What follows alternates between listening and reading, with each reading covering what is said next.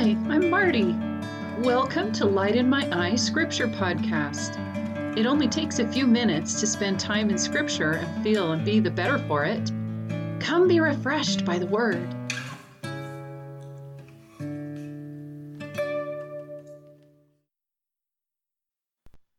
Good morning.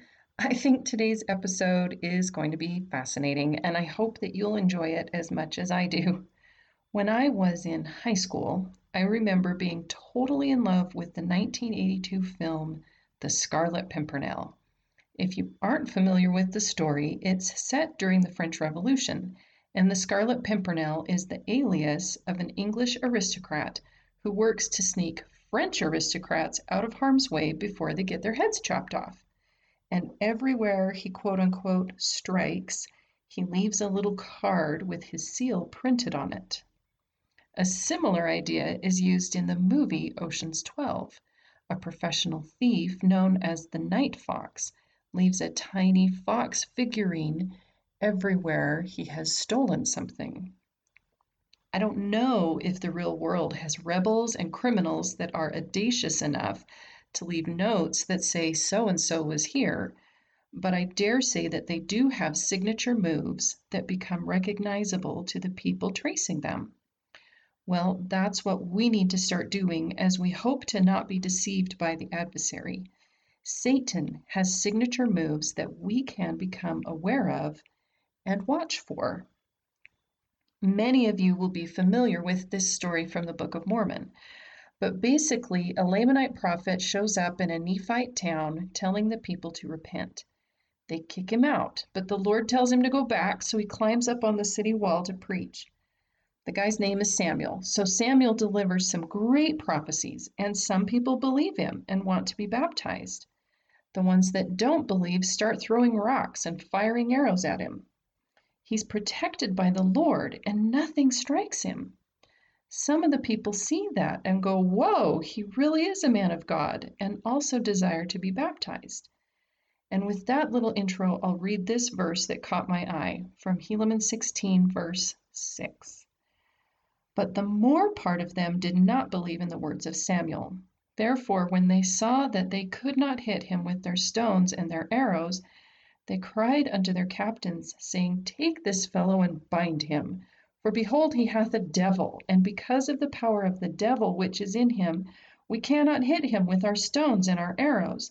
Therefore, take him and bind him, and away with him.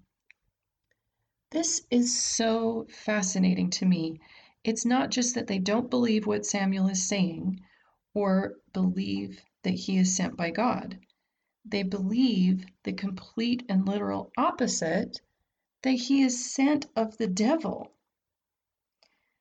In Isaiah 5:20, it says, Woe unto them that call evil good and good evil, that put darkness for light and light for darkness, that put bitter for sweet and sweet for bitter.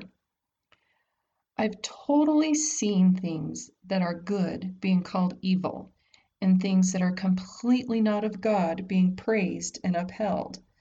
In suggesting an additional interpretation of this verse, I am not downplaying the reality that good really is called evil and that evil really is praised and upheld in this world.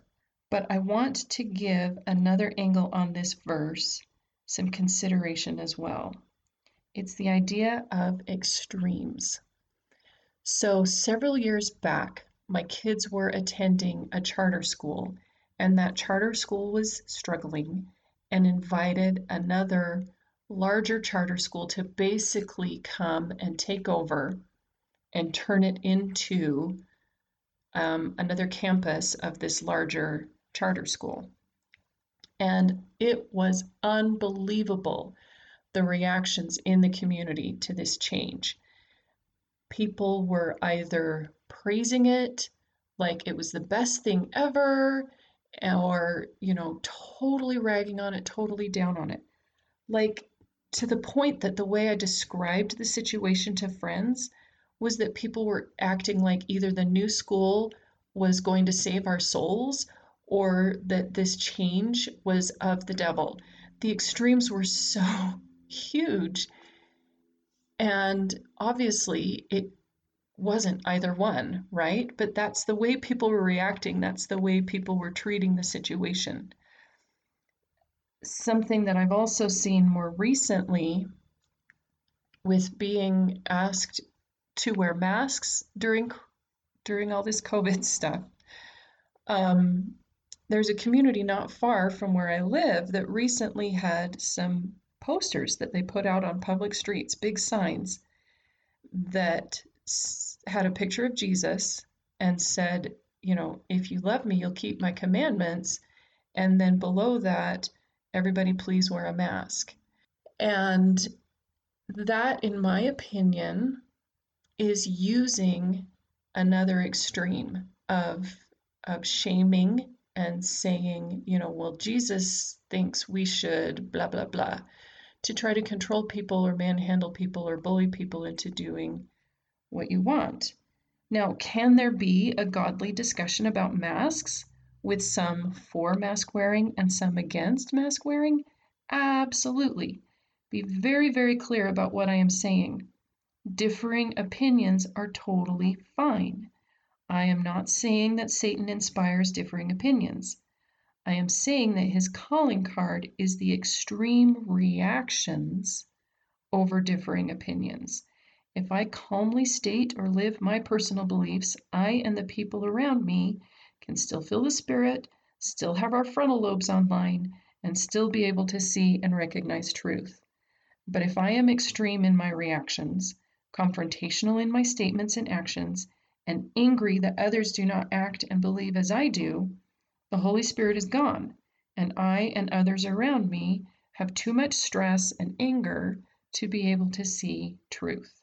Remember what Jesus taught the people and us about contention.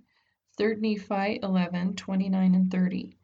For verily, verily, I say unto you, he that hath the spirit of contention is not of me, but is of the devil, who is the father of contention, and he stirreth up the hearts of men to contend with anger one with another.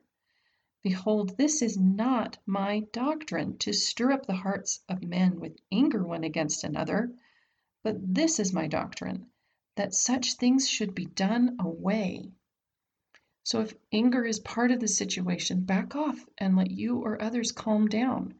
God does not solve problems by using anger. The world has a ton of that going on right now. Recognize that contention is Satan's signature and sit back and calm down and look for truth. Thank you for joining me today. I hope this episode has been enlightening for you. And in closing, I want to share with you a verse from Luke chapter 1. It's a prophecy about John the Baptist, but it applies to what the scriptures themselves can do for us every day. Verse 79 To give light to them that sit in darkness and in the shadow of death, to guide our feet into the way of peace.